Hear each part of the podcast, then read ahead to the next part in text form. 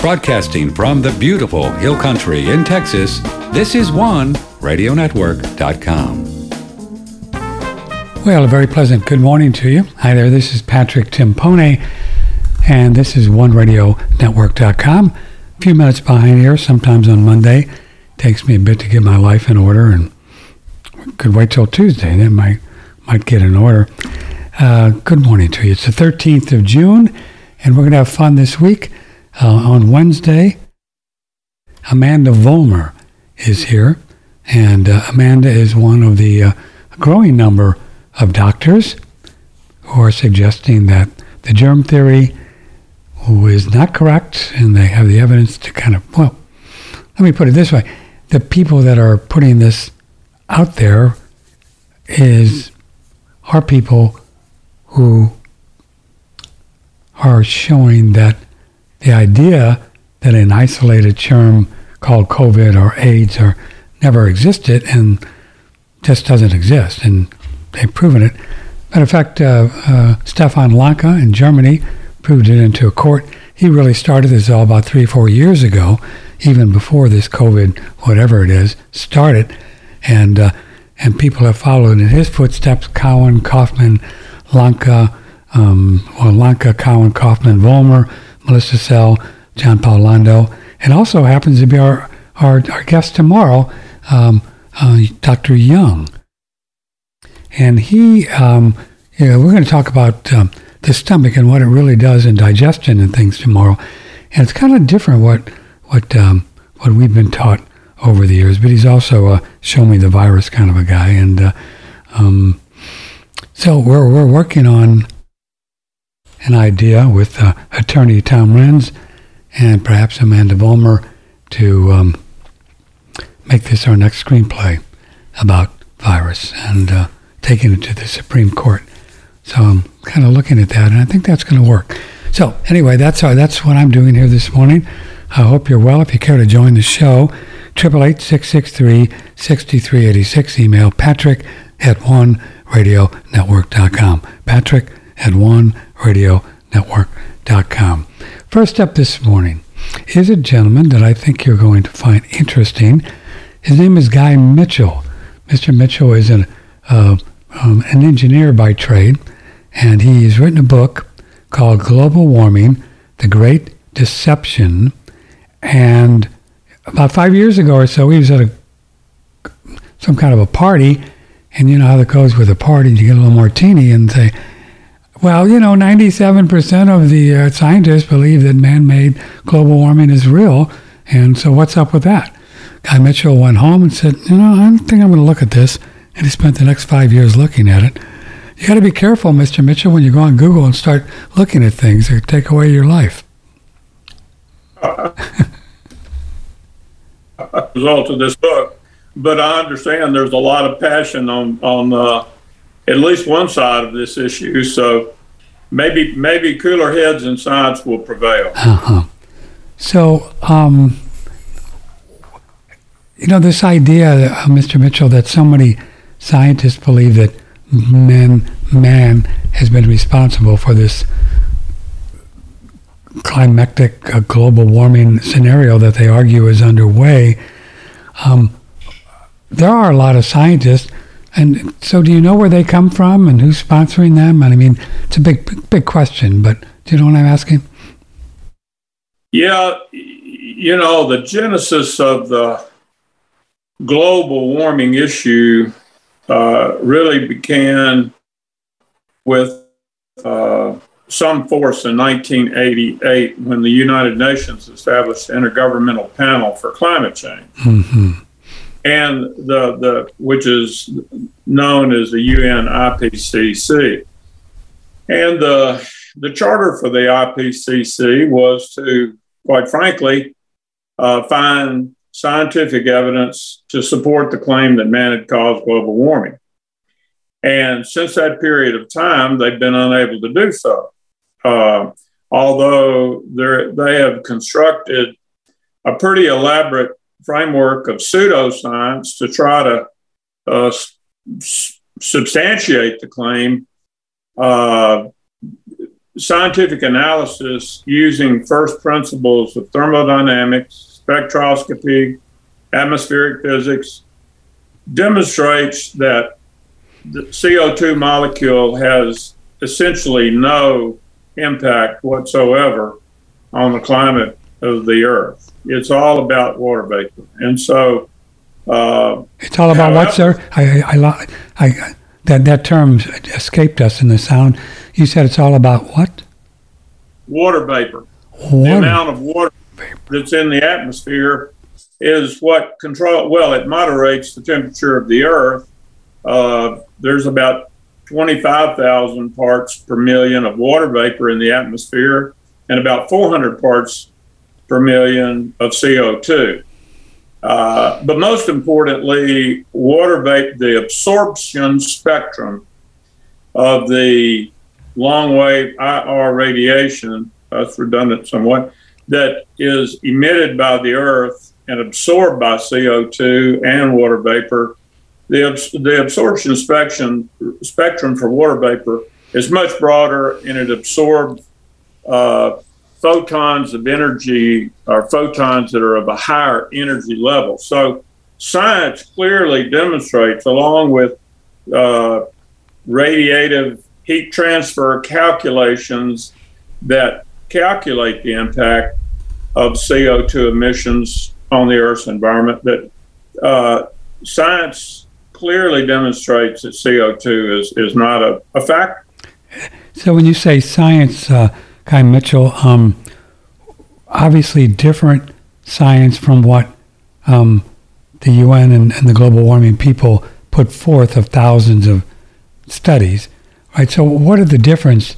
Who are the two groups of scientists that we're talking about?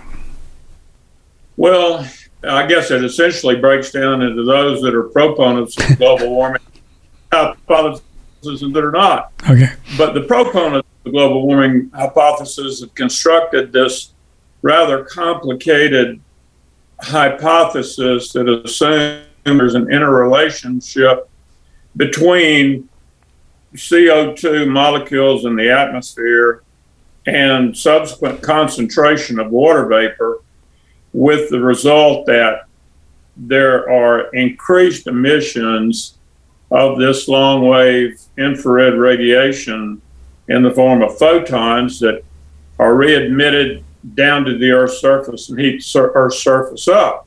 Now, the scientists that adhere to the first principles of the scientific disciplines that I just enumerated can prove, based on established proven fact in science, that those emissions have a very de minimis impact on the Earth's surface temperature, and none on the ocean, because 71% of the Earth's surface is covered by ocean, and long-wave infrared radiation emitted by CO2 molecules in the atmosphere cannot penetrate the surface of the ocean to a depth greater than 100 microns, which is about the diameter of a human hair. So the established science contradicts every claim that the global warming hypothesis makes as regards the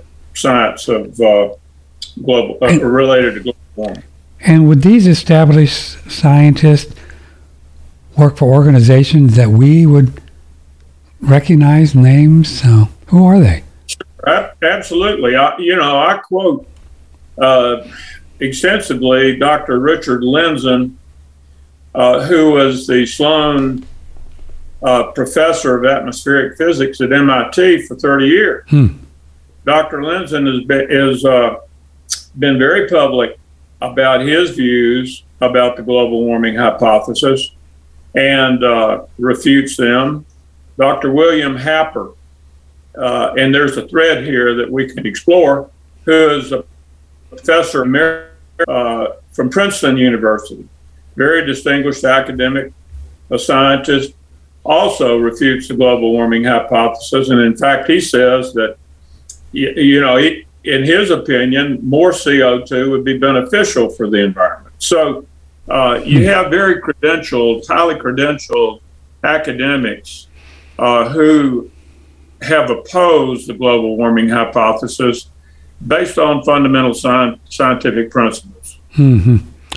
So are most of the papers that the pro-global warming hypothesis people quote, like the fellow you met at the dinner party 5 years ago, are these, where do they come from? Are they universities that are subsidized by pro-global warming people like the UN and globalists and governments, whoever? Yeah, virtually all of the funding for global warming comes from either the government or NGOs, and they support the consensus. And so it would be, as I say in my book, it would be tantamount to professional suicide for an academic, a young academic entering the climate science community today, or someone in presently that's in the climate science community who depends on, obviously, government and NGOs for financial support. It would be career suicide for them to oppose the hypothesis. NGOs, so you have, go ahead, sir. No, that's okay. Well, NGOs are non-governmental organizations. That would be like maybe a CDC or somebody like that, right? Or it might be foundations that have been established to, like perhaps the Bill and Melinda Gates Foundation. Yes, sir. It could be any nonprofit organization that has. Supports the global warming hypothesis. So people like a Soros or a Gates, or let's not pick on them, who knows? But, you know, rich people that are into global warming, the Zuckerbergs of the world, they can give to big money to organizations and then fund these studies. Yeah, and in defense of, and I didn't mean to single out Bill Gates particular, there are a lot of intelligent people who have been fooled by this the fraudulent global warming hypothesis. Yes, sir. You know, some of the scientific organizations, a lot of the media have done a great job of promoting this fraudulent hypothesis, and you know, with claims like 97% of the world's scientists agree that man's caused global warming. So, you know, the difficulty for those that may not have the technical education to evaluate all the elements of the hypothesis is that you assume it's true. And, you know, it's, and it's, a, it's, as I say in my book, why we should care, all of us, is that when pseudoscience is used by government or regulators to limit certain uses of energy sources like fossil fuel or limit other activities, we all see an erosion of our personal liberties. And that's what's happened or is projected to happen should the Green New Deal and some of these other legislative proposals be enacted. Yes, sir. We've had people on the show argue that there's not enough alternative or green energy to power the world. It's just not there. You tell me if you agree with that. And then this could just be a way, just one faction of it, to limit what you can use and then more control and power that these people seem to want to do. Is that fair, do you think?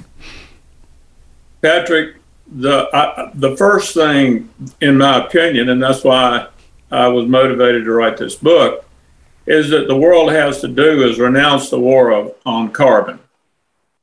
You know, carbon-based fuels have been a boon to mankind since the first caveman built a fire.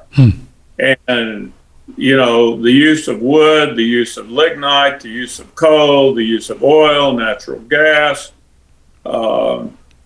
you know, all of these fuels have propelled man's exploration of the planet and space, and are responsible for the standard of living we all enjoy. And the idea that the carbon atom has suddenly become demonized needs to be expunged from our thinking.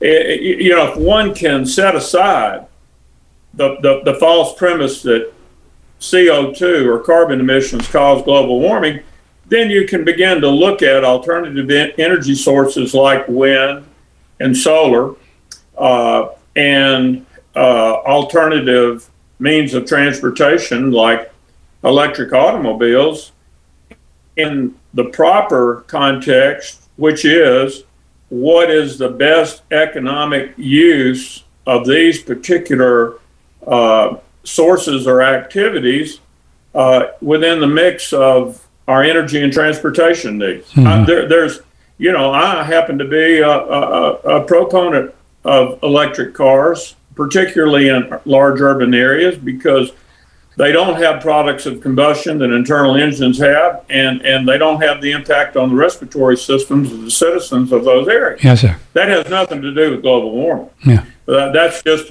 a question of a good application, and as long as all of these issues are addressed from a common sense engineering and economic standpoint, there's a place for all of them in certain situations, certain applications. Certainly. It's the old idea of not throwing the baby out with the bathwater, right? That kind of thing.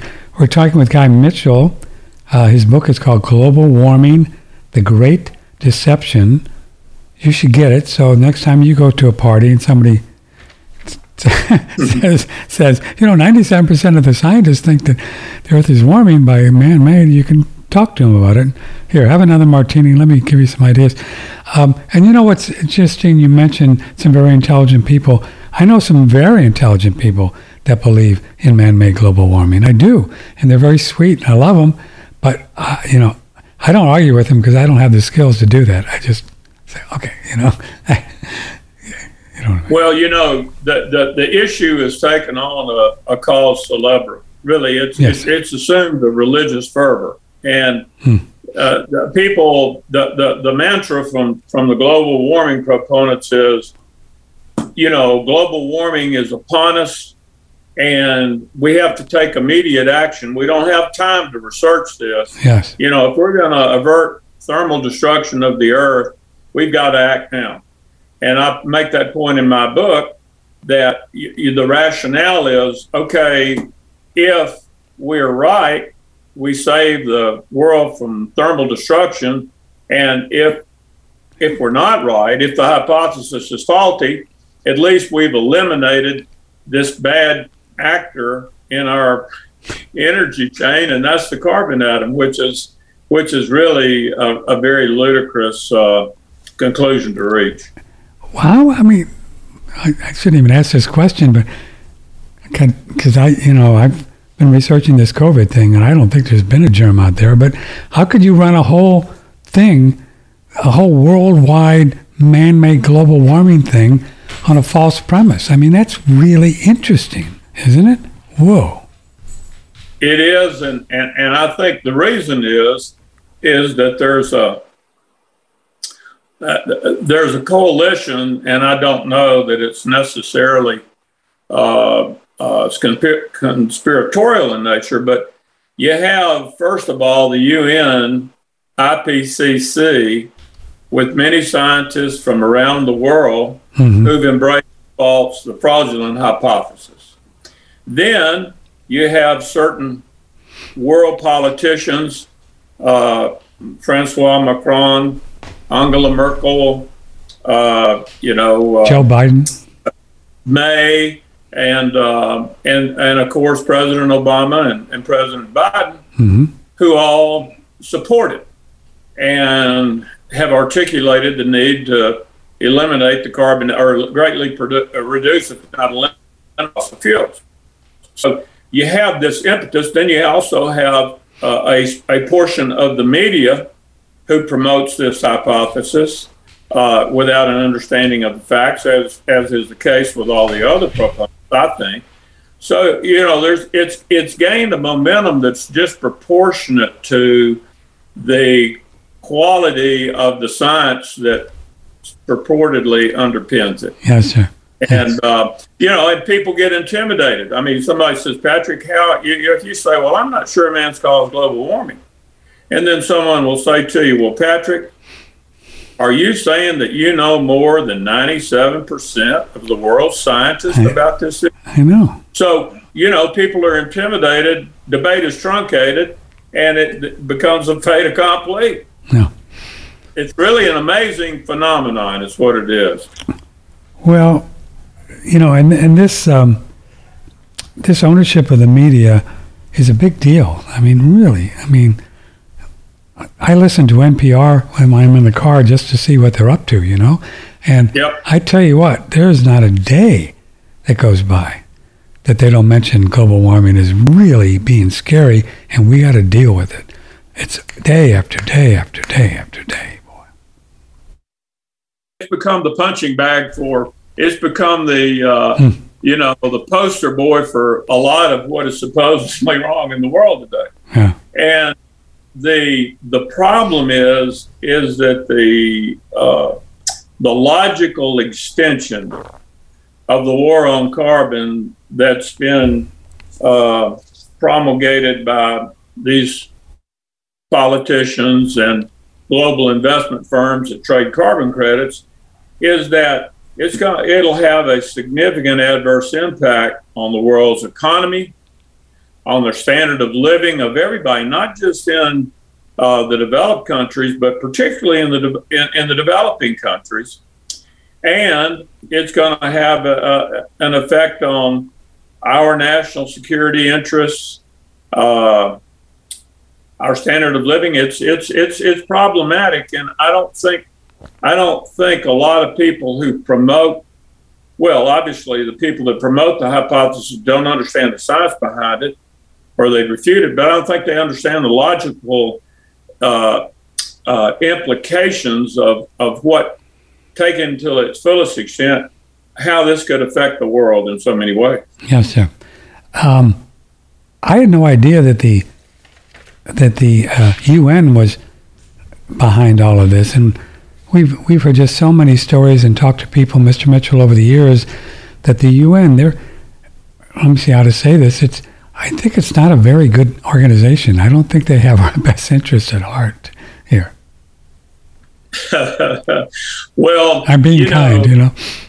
Yeah, Patrick, I have tried to be very careful in writing my book and any discussions I've had to keep my comments in this situation from being politicized, because it affects everybody. Mm-hmm. There are obviously certain politicians and political parties that have picked up the mantra of global warming, but it is, I don't think people understand, first of all, we couldn't get rid of fossil fuels in the United States in the short term, meaning in 10 or 20 years if we wanted to. 61% of the electricity that was generated in the United States in 2021 came from fossil fuel sources. So even if you passed a mandate today saying that, as President Biden has suggested, that by 2030 we would have zero carbon emission power grid, that's not going to happen. But what will happen, if that mandate were to come into being, would be that it would blow up the worldwide carbon trading market, because the natural evolution of such a proposal, you're not going to eliminate 60% of the production of electricity. It takes a long time I've worked in a power plant. It takes a long time to build one, and you couldn't replace the generating capacity with wind and solar. So what'll happen is the logical outcome of this will be that carbon credits will be mandated to be purchased by electricity suppliers to offset carbon emissions. So right away, the cost of your electricity is going to go up. Oh, So that's the whole carbon credit idea. Yeah, I want to dig into that a little because I don't quite understand it. Will you just stay right there, sir? We're going to make a quick break, and we're talking with Guy Mitchell. It's fun stuff, huh? Global Warming: The Great Deception, his book, Guy Mitchell, Patrick Timpone, OneRadioNetwork.com. This is a great product. I just ordered my bottle that was on sale. Just got it in last week. This is a good product. Before I start my work day, I like to get my workout in. It makes me much more effective throughout the rest of the day. Now, one of my favorite supplements to use in conjunction with my training is Sir Thrival's elk antler. These are sustainably and humanely harvested from U.S. free-range animals. Now, what's interesting about elk, deer, moose, all these animals we call the cervids, so they're the only mammals who have an organ that actually falls off and regenerates every year. These elk antlers grow out in just a matter of a couple of months. In order to grow like that, they need growth factors, steroidal compounds that cause that rapid growth. Those can actually be harvested, freeze-dried, and put into solution that you can actually utilize in your own body. Now, there's been a back and forth history with this being banned for doping in professional athletics. Currently, it is legal, except that it is really rich in IGF-1, which is a banned substance. Now, of course, this is a natural substance. This is not a steroid. But when you look at natural substances, you won't find anything more powerful than elk antler for recovery, for lean muscle growth and maintenance, for metabolic enhancement, and for recovery after injuries and surgery. This is incredible stuff. If you're looking for a natural supplement that boosts your metabolism, helps you grow lean body mass, burns fat, increases libido and energy levels, and helps your body regenerate from your workouts or from injuries or surgeries, take a look at Sir Thrival's elk antler. It is a great product, and not only will you get that when you go to Sir Thrival, if you want it, pine pollen, elk velvet antler, the shaga, reishi, 4 different kinds of colostrum now. We have the little spray bottle of digestive bitters, and just a great company, Sir Thrival on OneRadioNetwork.com. We have been promoting sulfur for, I don't know, how's it been? 10 years now? Something like that. It's a good one. It's one of the few that have no excipients in there. You know, the excipients like what's the one they use? The one, not in my consciousness at the moment, but the main one they use, almost all of them, kind of screws it up a little bit. We've been taught by Stephanie Senoff of MIT of how the GMOs and the glyphosates kind of mess up the sulfur cycle. Sulfur is critical to getting rid of all kinds of yucky stuff that we might breathe in from in the air and the water and food and stuff. So and then hair, skin and nails really have a good time as well. So it's a great product. You just take a teaspoon or a tablespoon, whatever you want, twice a day. And I've been using it every day. Well, for years and years. I think you'll like it. Hair, skin, and nails, you can really tell the difference, and it just helps the body to detox. So that's a good thing. So go on a website, check it out. I think you'll enjoy it. Brian Clement, who heads up the Hippocrates Institute in Florida, talked about saunas here. Elke writes in for Brian Clements. Would Brian give us some tips on what supplements we would need to take if we do saunas several times a week to replenish lost minerals from sweating? Well, Dr. Rao, who you had on, is a colleague and a friend. We do often conferences together in Europe, and I agree. We have saunas here. I take a sauna, so you know this, no matter where I travel in the world, 365 days a year. I think it's mandatory. Really? 87%, listen closely, okay. 87% more heavy metals and chemicals come out in an infrared. Well, no wonder we feel better when we take one. No wonder we do. These are great units. We sell them quite frequently, and we'll ship one to you regardless of where you live. The only place we haven't been able to ship, for some reason, is Germany, which is really... Well, I take that back. We had someone in Mozambique, a gentleman in Mozambique. I don't know how we get listeners over in Mozambique, wanted to get one, and they wouldn't accept it in their country. So they have different rules, but generally, unless you live in Germany and Mozambique, we'll ship this to you anywhere in the world on One Radio Network. Email me. The price is $12.95 in the lower 48, and then around the world we can ship it to you.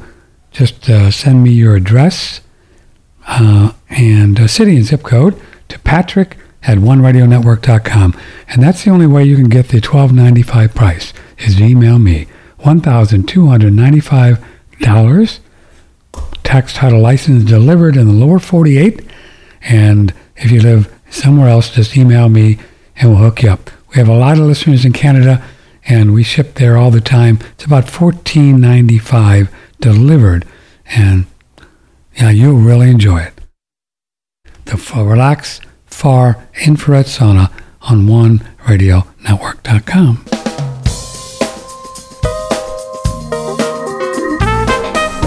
Broadcasting from the beautiful Hill Country in Texas, this is OneRadioNetwork.com. In the great state of North Carolina, Guy Mitchell is with us. He has written a book entitled The Great Deception and The Triumph of Dollars and Politics Over Science and Why You Should Care, Global Warming, The Great Deception. Whew, politics and dollars. We got a lot of that going on, Mr. Mitchell.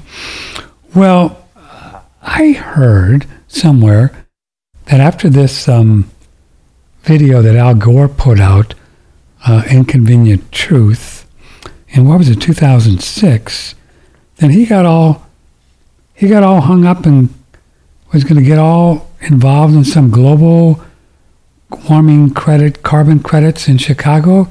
Is that true? And he got kind of... Well, Mr. Gore has had an interesting history in his relationship with climate treaties and carbon credits. As you may recall, while in the administration as the Vice President Gore was the leading proponent of the Kyoto Treaty, which was ratified by many nations in 1997-98 period, and became effective in 2005. One of the interesting aspects of the Kyoto Treaty was the establishment of carbon credit trading. And Mr. Gore in 2004, before the Kyoto Protocol became effective in 2005, formed a company called Generational Investment Management in London with a partner from Goldman Sachs to trade carbon credits. At that time, the worldwide market for carbon credit trading was about $10 billion. It was, in 2019, the worldwide market for carbon credit trading was about $210 billion, and it's projected to go to $1 trillion within the next decade or less. So this has become a huge industry. It should be noted that during the term of the Kyoto Protocol, which ran from 2005 to 2012, when Canada withdrew because they realized they couldn't pay the economic penalty from exceeding their allotment, worldwide carbon emissions increased by 32%. So it's clear that climate treaties have no effect on global carbon emissions. But what they obviously do is they enrich global firms that engage in carbon credit trading. Okay, two questions. Is Mr. Gore still involved in this? Does he have his fingers in the cookie jar? Well, interestingly enough, and I want to refer to one of my notes to make sure that I get all the facts exactly correct. But in May, it was in October of 2021, Generation Investment Management, the Goldman Sachs investment firm from where Mr. Gore's partner, I believe his name is David Blood, came from. He ran the asset management group within Goldman. Microsoft and Harvard Management Company, which manages Harvard's endowment fund, which I think is in excess of $40 billion, formed a new climate-focused asset fund named Just Climate. And clearly what they intend to, the market they intend to target are what is known as environmental, social, and corporate governance investors who want to invest in ostensibly in projects that benefit the environment, i.e. fight global warming, promote addressing social inequalities, and then pressuring certain corporations to try to reduce their carbon footprint. So this is a huge business, and quite frankly, that is probably the prime mover at this point of this global warming hypothesis. So tell us how the carbon credit thing works. Okay.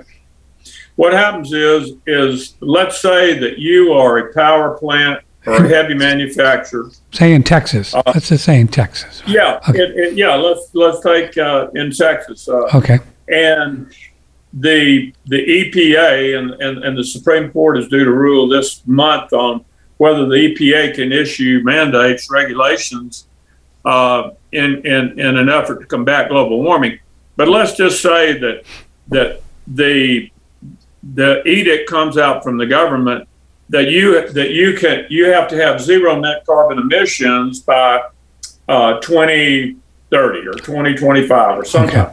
Mm-hmm. Well, virtually no manufacturers can change their operating practice. I mean, a steel mill is set up to operate in a certain way, and you can't all of a sudden make wholesale changes to eliminate carbon emissions. So the only alternative you have is to purchase carbon credits that offset your emissions. Let's say your emissions are 100 tons, to make the illustration simple, mm-hmm. Then you have to purchase carbon credit offsets. Well, what happens is, let's just say that I own property in near Albany, Georgia, that's a pine plantation, and I certify, and it's 10,000 acres of pine trees, and I certify that those pine trees absorb a certain amount of CO2, or I get a company to certify that they do, and therefore I have now 100 carbon credits.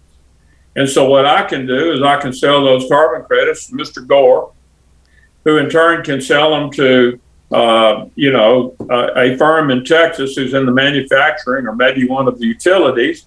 They can purchase those carbon credits to offset their emissions. Now, it does not reduce their emissions, but it does reduce the coffers of their treasury, because they've now paid a certain amount of money to buy carbon credits to theoretically offset their emissions. Amazing. Benefit. And I would suspect Mr. Gore and his crowd, they get a little commish on the deal. They take a cut. Well, I believe it's the largest commodity trading market in the world. Oh, and it goes like this. Suppose that in this hypothetical example I just gave you, mm-hmm. I get 100 carbon credits, and they're worth and so I approach an investment firm and I say, I would like to sell you my carbon credits, and they say, fine, we'll pay you $30 or $40 for each ton of carbon credit offsets that you have. Mm-hmm.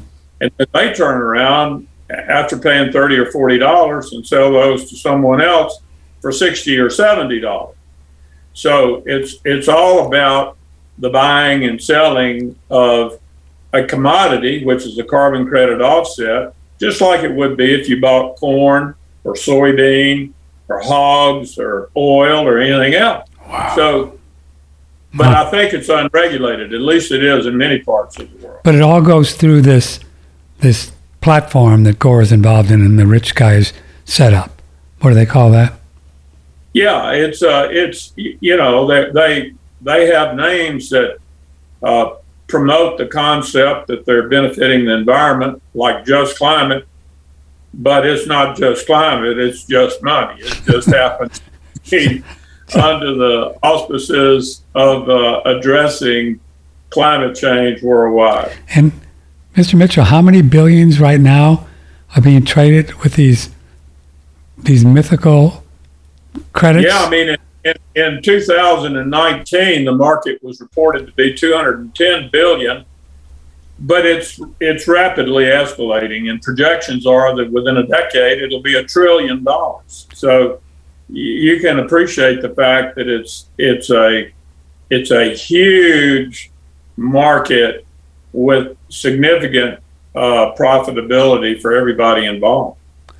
And it's all based on fairy dust, on just make-believe. Yeah, I mean, the problem is, if you look, Patrick, there are 4 world databases, temperature databases, that track the temperature of the atmosphere, actually the lower atmosphere, called the troposphere, which is the first 8 kilometers of the atmosphere from the surface of the Earth, the land mass, and the oceans. And since 1979, when NOAA launched satellites to measure the temperature of the lower troposphere using what are called microwave sounding units that essentially assay the radiation emission from the troposphere, and you can translate that to temperature. There have been virtually no change in the temperature of the troposphere, landmass, or oceans. And so it's not just that scientific analysis, unbiased scientific analysis using the scientific method, refutes the global warming hypothesis. So does the data, the historical data, and it's the changes in the temperature of each of these components of the biosphere have been de minimis and arguably within the measurement margin of error. So if there were objective data that supported the global warming hypothesis, even if the scientific construct was wrong, suspect, there's not. So, you know, if it doesn't look like a duck, and if it doesn't walk like a duck, it's probably not a duck. And here we have a case where there's this, scam, scientific scam. It's the biggest fraudulent hypothesis since the Piltdown Man in England in the early 1900s, where some anthropologists put together some bones and said he found the missing link. I mean, it is really amazing that it's amazing that it's gotten legs and gone as far as it has. We posted. Somebody sent me a picture of the Statue of Liberty 100 years ago and where the water level was, right at the base, and it hasn't moved a fraction in 100 years. I mean, is that relevant, or is that just anecdotal stuff that doesn't matter? Is that a good argument for no global warming? Well, it's interesting. I address the empirical evidence, if you will, of global warming that's proposed or promoted by proponents of the hypothesis in a chapter in my book. And I point out that a lot of the claims, like ice melts in the Arctic and rising sea levels and, changes in the temperature and so forth and so on, can be directly attributed to naturally occurring phenomenon in our environment with things like the Atlantic multi-decadal oscillation, where the temperature about every 60 years of the Atlantic Ocean in a particular area flips about 2 degrees centigrade. And that's because of the thermodynamics, which are very complicated, the thermodynamic interactions between the atmosphere. Well, it's really related to the sun's irradiance, heating the ocean up, and how all that moves. So Dr. Steve Coonan published a book called Unsettled a year or more ago They did a good job of refuting all these claims of, and I have in my appendix of my book, evidence to refute these anecdotal claims, but did a good job of pointing out that there has not been an increase in the rise in sea level. There have not been an increase in the severity of hurricanes or droughts or all this other stuff. It's a bogus claim, and it's certainly not supported by science. We interviewed a fellow out of Australia who has written several books on this years ago, and he was saying that the buoys in the ocean and all that they use, I believe he said that they prove that it's just not warming up as well, right? Yeah, in 2000, NOAA, I think that's the National Oceanic Atmospheric Administration, but NOAA began a program to launch robots that would deploy submerged 2,000 meters within the ocean, and then as they come back up, they sample data on salinity, current, and temperature of the ocean. And so since 2000, when all of these robots were deployed around the globe, and that was in conjunction with other nations as well,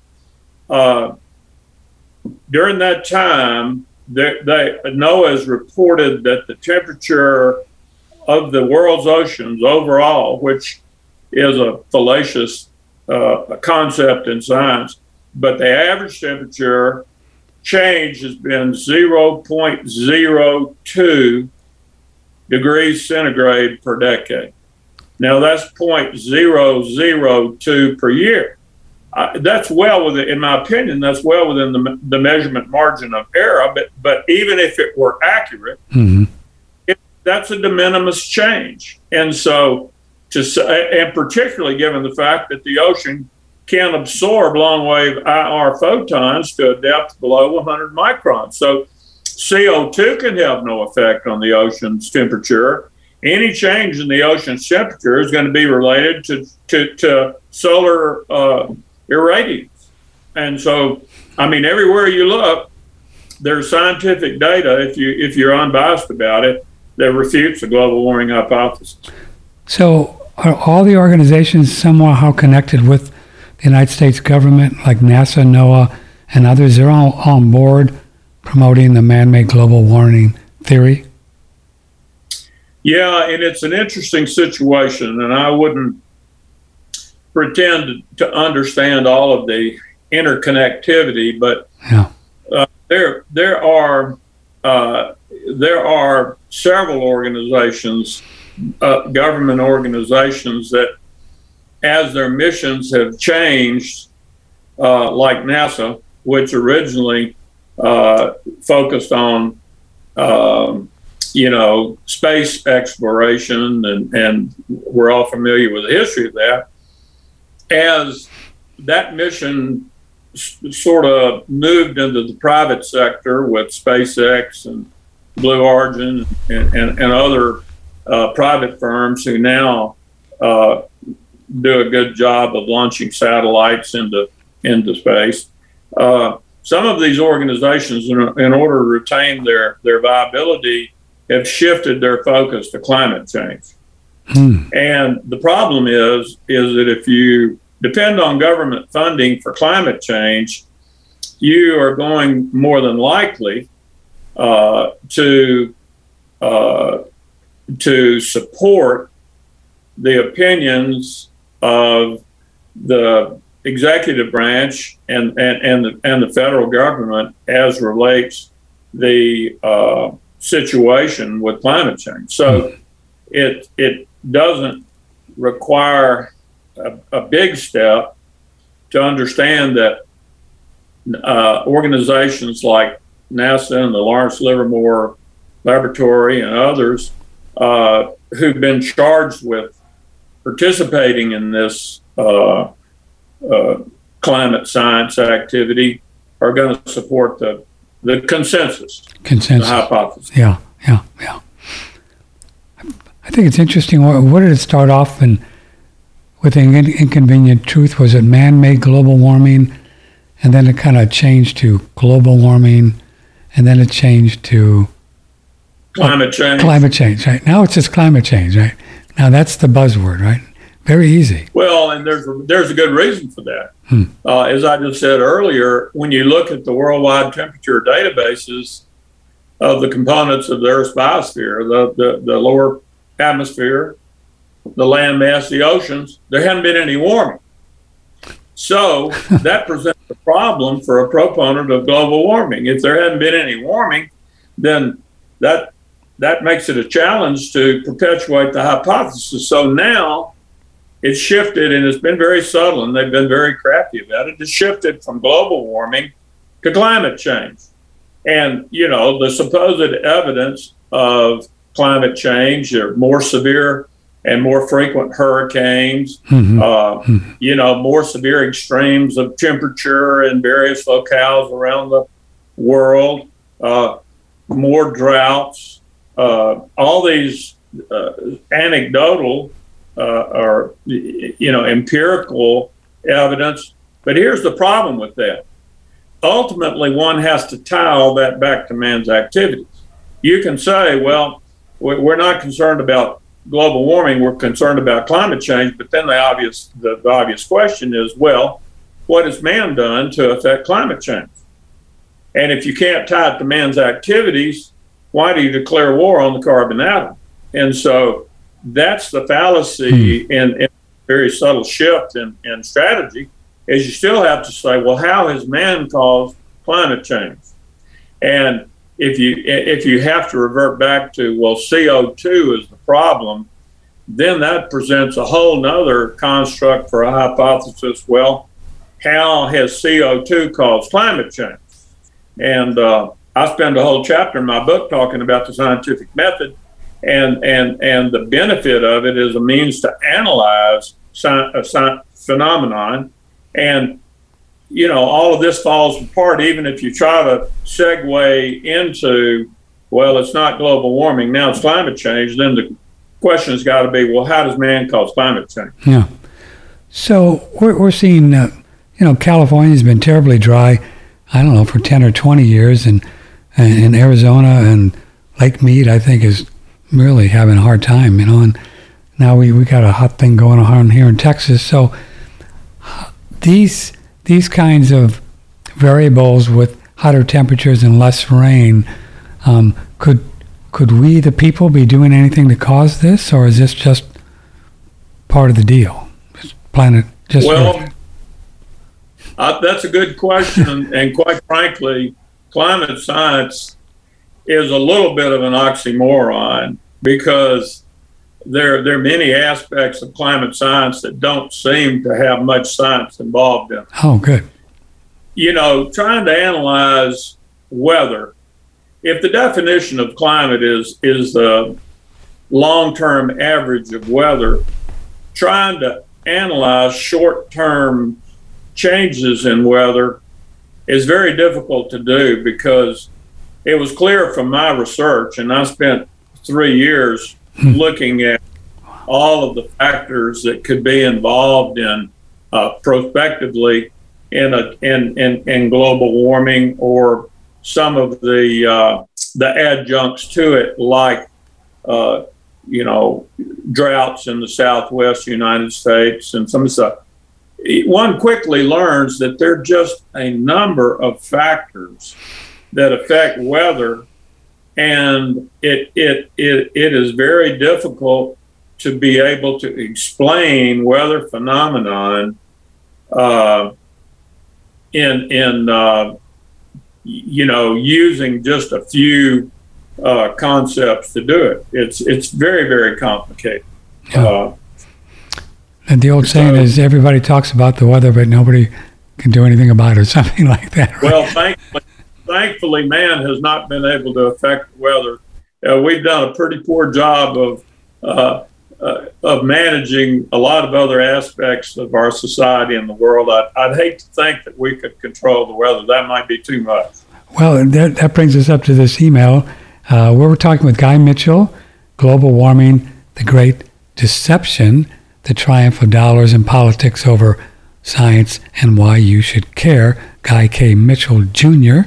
I'm sure you can get the book around town and Amazon and places. So this is from Mary.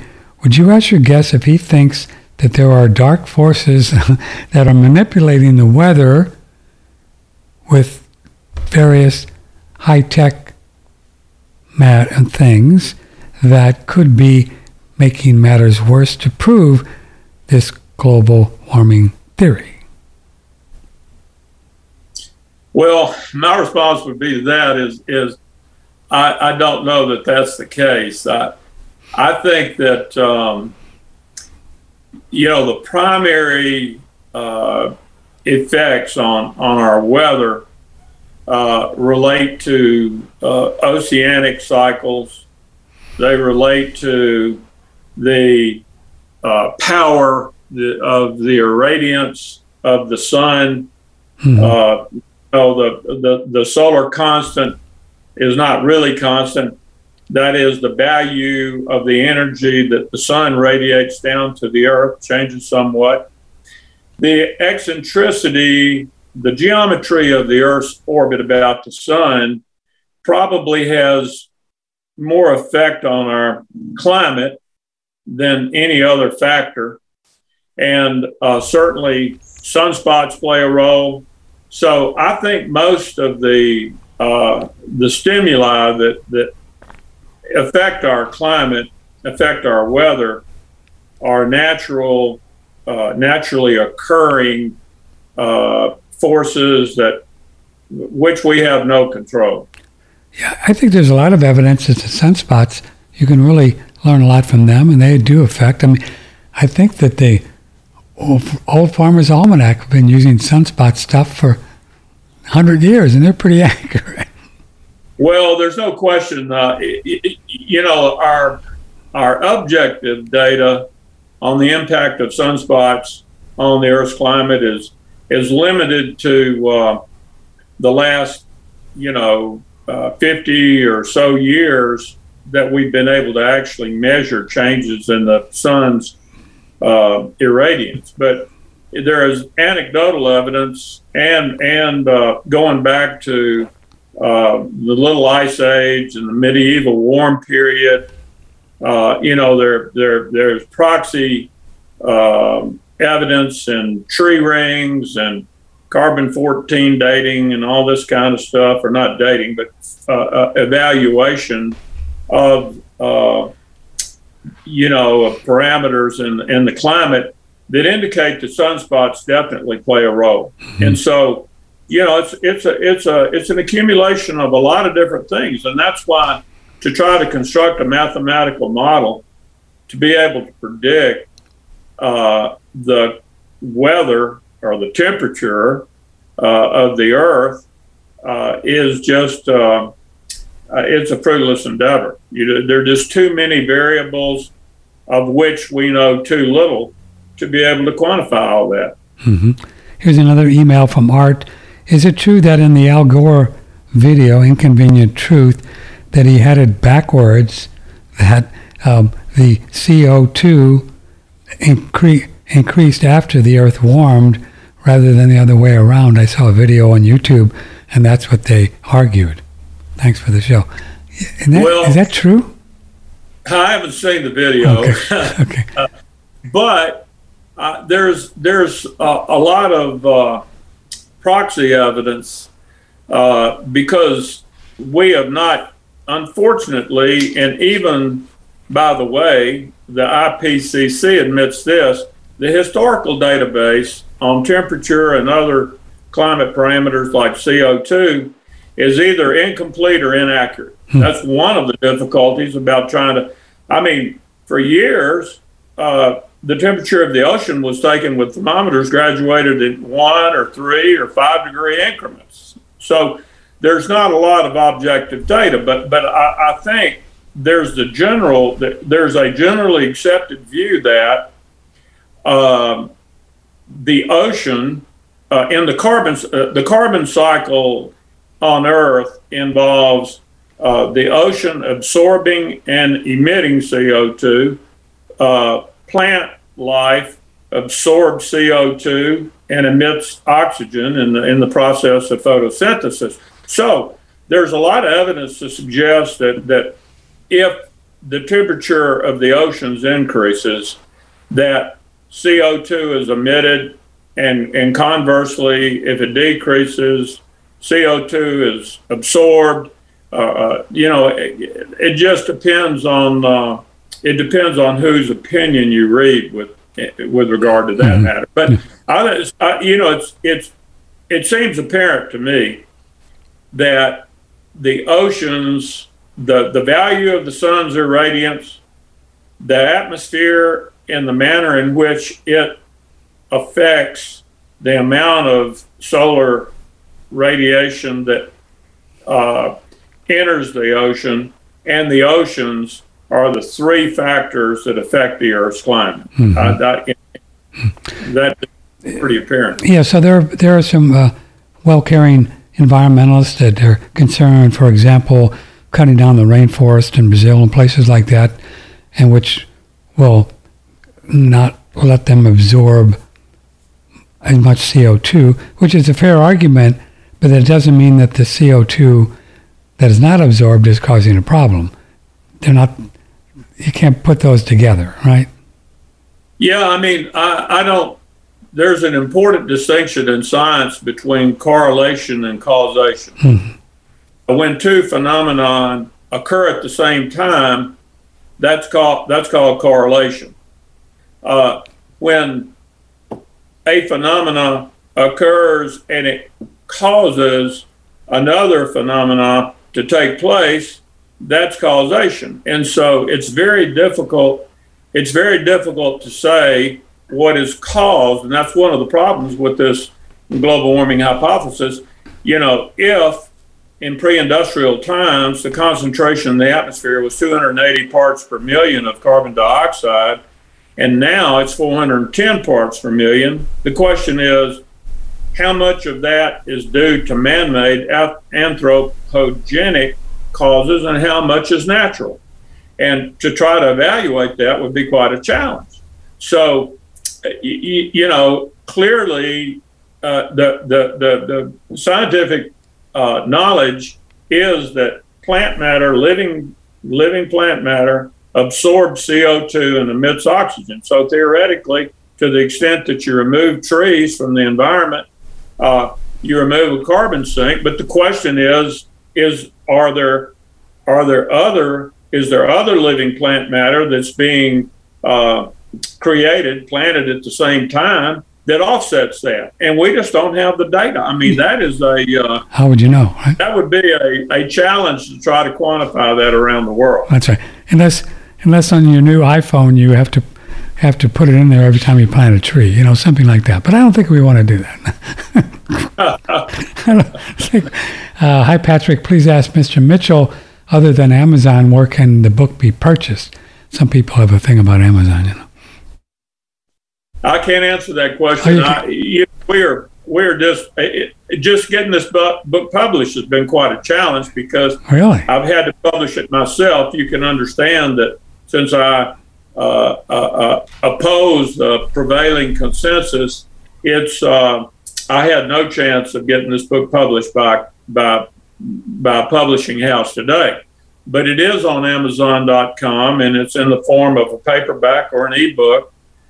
We should be getting the hardcover copies any day now, and I have an agent who is assisting me with all this since I'm a neophyte in book publishing and distribution, but presumably if there's enough demand, it'll be in bookstores around the country. Oh, so you just have to get enough sales generated.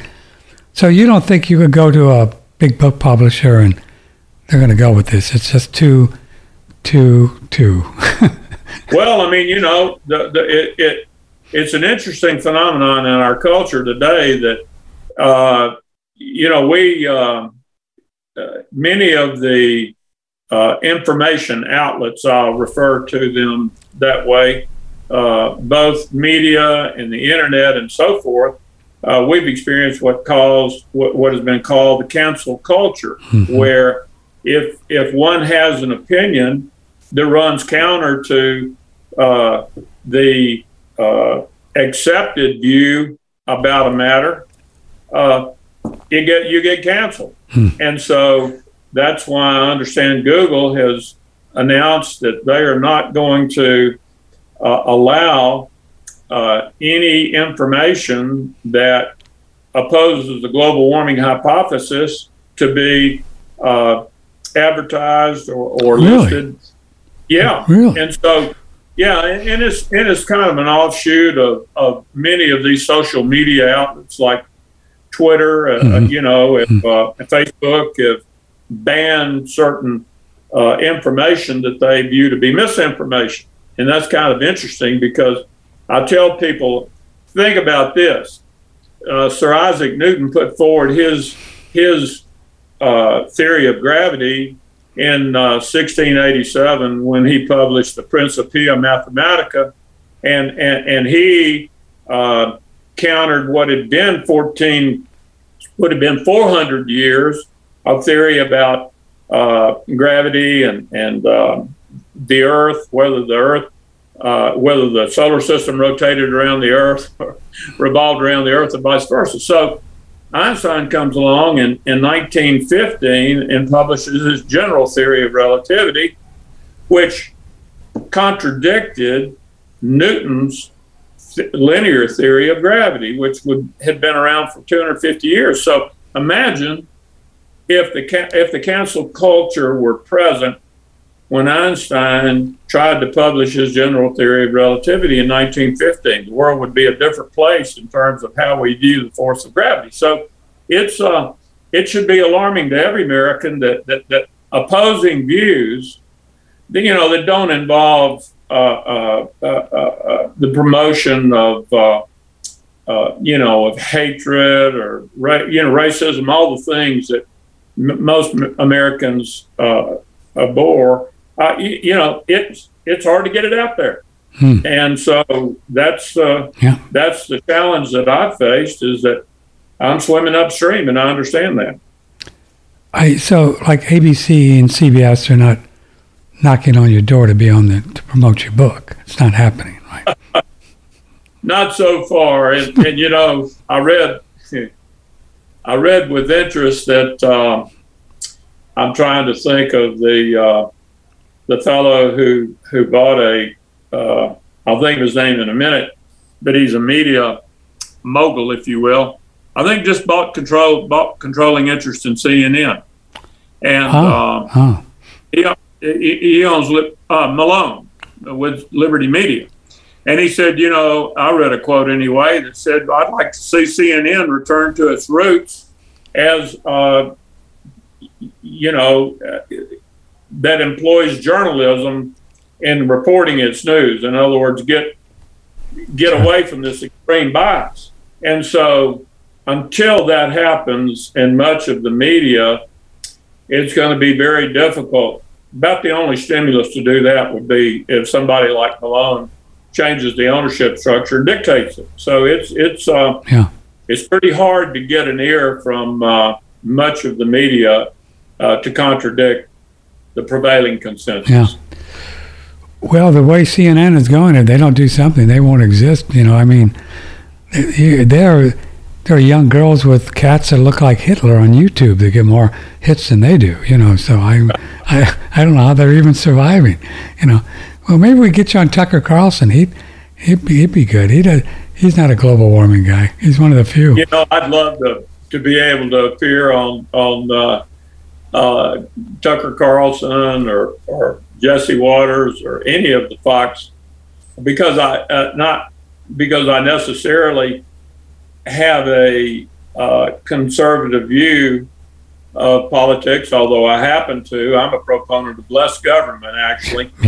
But I would love to be able to have a national audience to put forward some of these what I believe to be facts that contradict the global warming hypothesis and stimulate a national conversation about it in an effort to avert what I'm concerned will be very serious consequences for all of us from an energy. I mean, you went through the situation in Texas where they artificially constrained fossil fuel generation in favor of wind and solar.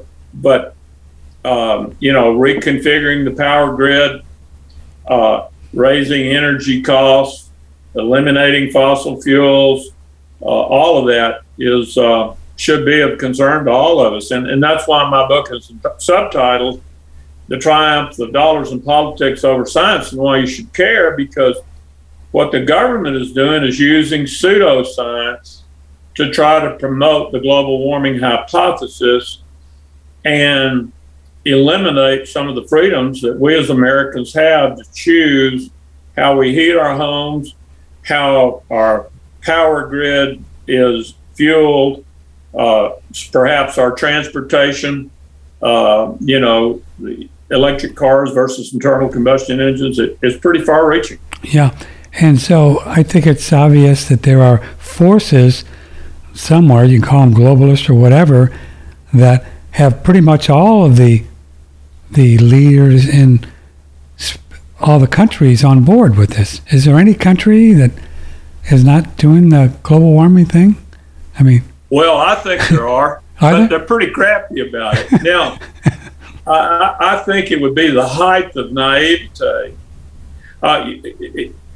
for Americans to believe that China, Russia, well, India, the president of India has said that they cannot engage in a wholesale effort to eliminate fossil fuels for a period of time.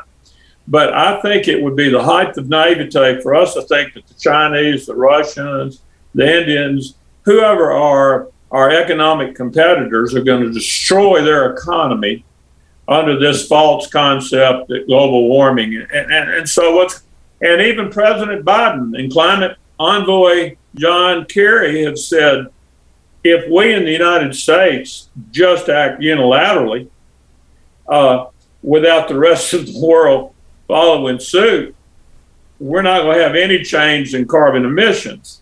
And forget the concept of global warming. And so it's really ludicrous, and this thing, if it weren't so serious, it would be laughable. Yes. But it's a very serious issue.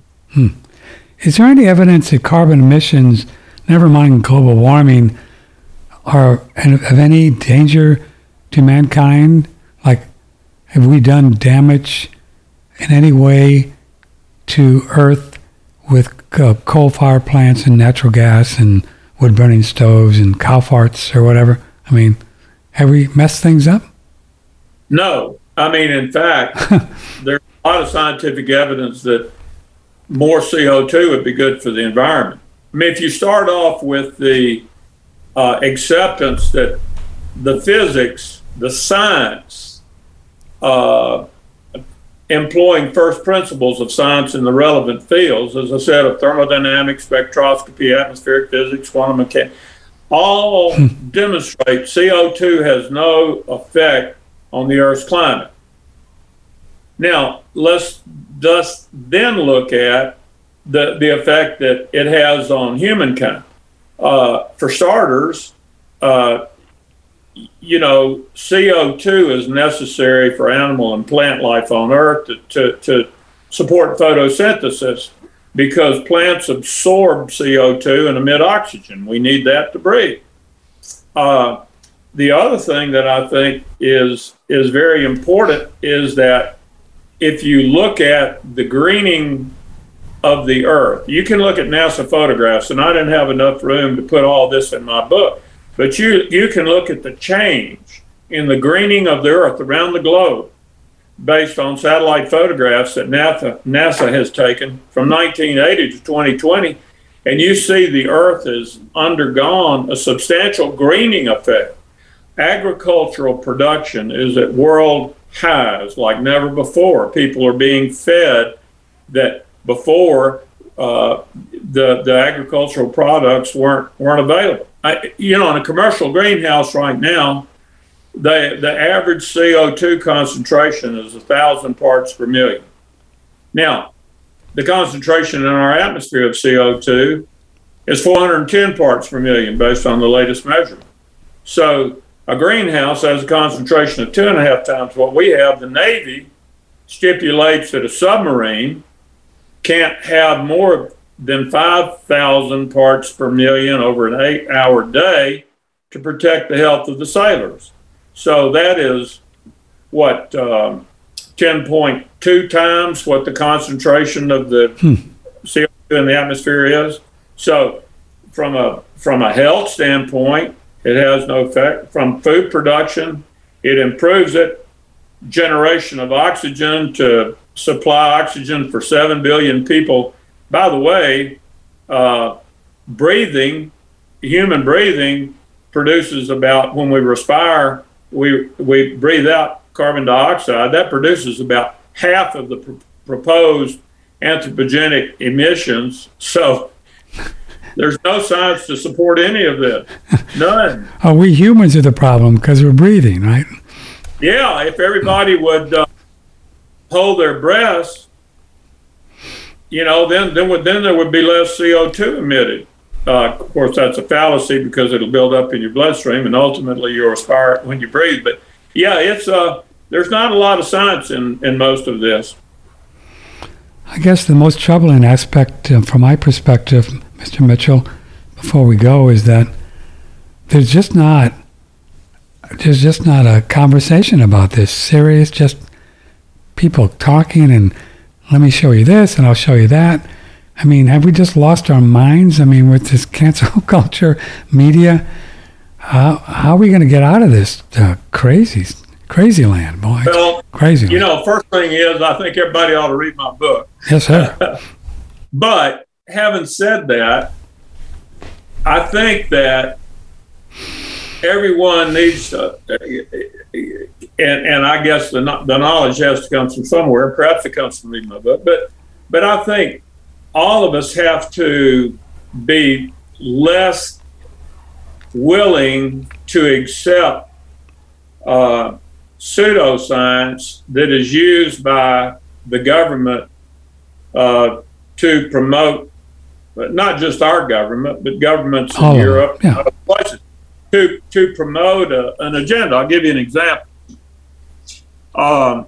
If I told you in December of 2019 that within the next 3 or 4 months that state, local, and federal governments in the United States would close the schools, would dictate which businesses could operate and which couldn't, and their hours of operation, could dictate what houses of worship, whether they could open or not, what their hours of operation would be, and how many people could assemble there, would dictate how many people could assemble in public, and that masks would have to be worn in certain venues and people would have to observe certain social distancing. You would have said, God, that's not possible. All of those abridgments of our constitutional rights, and if they tried to do that, the courts would overturn that in a heartbeat. But yet it happened, and the reason it did is in response to an existential threat, which happened to be the coronavirus pandemic. Now, today, we're beginning to find out that social isolation, masks, and some other of the prescribed cures for this existential crisis may not have been based on sound science. We'll cut to today. President Biden and climate envoy John Kerry have declared that global warming is a crisis and is an existential threat to mankind.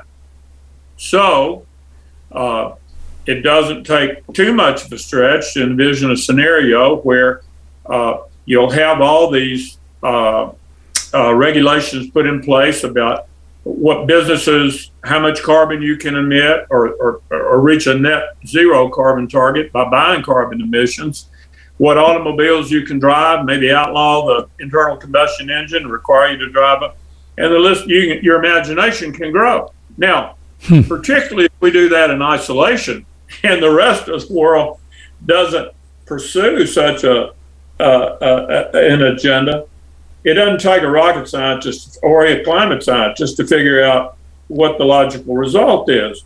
But it's an abridgment of your and my personal freedoms, and the government would theoretically do that because they're addressing an existential crisis. Well, what's next? Is it obesity in the United States? Does that become an existential health crisis? And so therefore, certain foods are outlawed. You know, Texans like beef. Mm-hmm. You can't eat beef. I mean, the list goes on and on. And the employment of pseudoscience to achieve any objective of the government is why each of us should be concerned, because it's a slippery slope. Once you start doing it, who's going to decide what the crisis is? What's going to be the science du jour that will support the actions that are proposed? So I think it's just going to, we'll take a bunch of Americans, 100 or 200 million, to say, no, we're not doing that. You know, we're just not going to do it. Yeah, people have to educate themselves. We perhaps our populace is a little too trusting of what the media tells us. You know, we need to question some of these. I mean, you can see the clear evidence now of what's happening as the world is embargoed oil from Russia. Mm-hmm. I mean, you see what's happening to the European economy. That would be a very good example of what happens if one artificially constrained the use of fossil fuels. You see how the Germans and others in Europe are trying to scramble to replace the oil and with natural gas, which is a fossil fuel-based fuel, by the way. So it doesn't take much to envision a scenario that's not very appealing as to the results of government intervention and, our energy systems and our way of life, actually. Yes, sir. Oh, this one just came in. Let's throw this out before we go from Cecilia. So what are some other places you mentioned, the pine forest, that people actually get global credits? Yeah, that's a good question. So where do people get these credits? There's got to be more than just pine tree forest.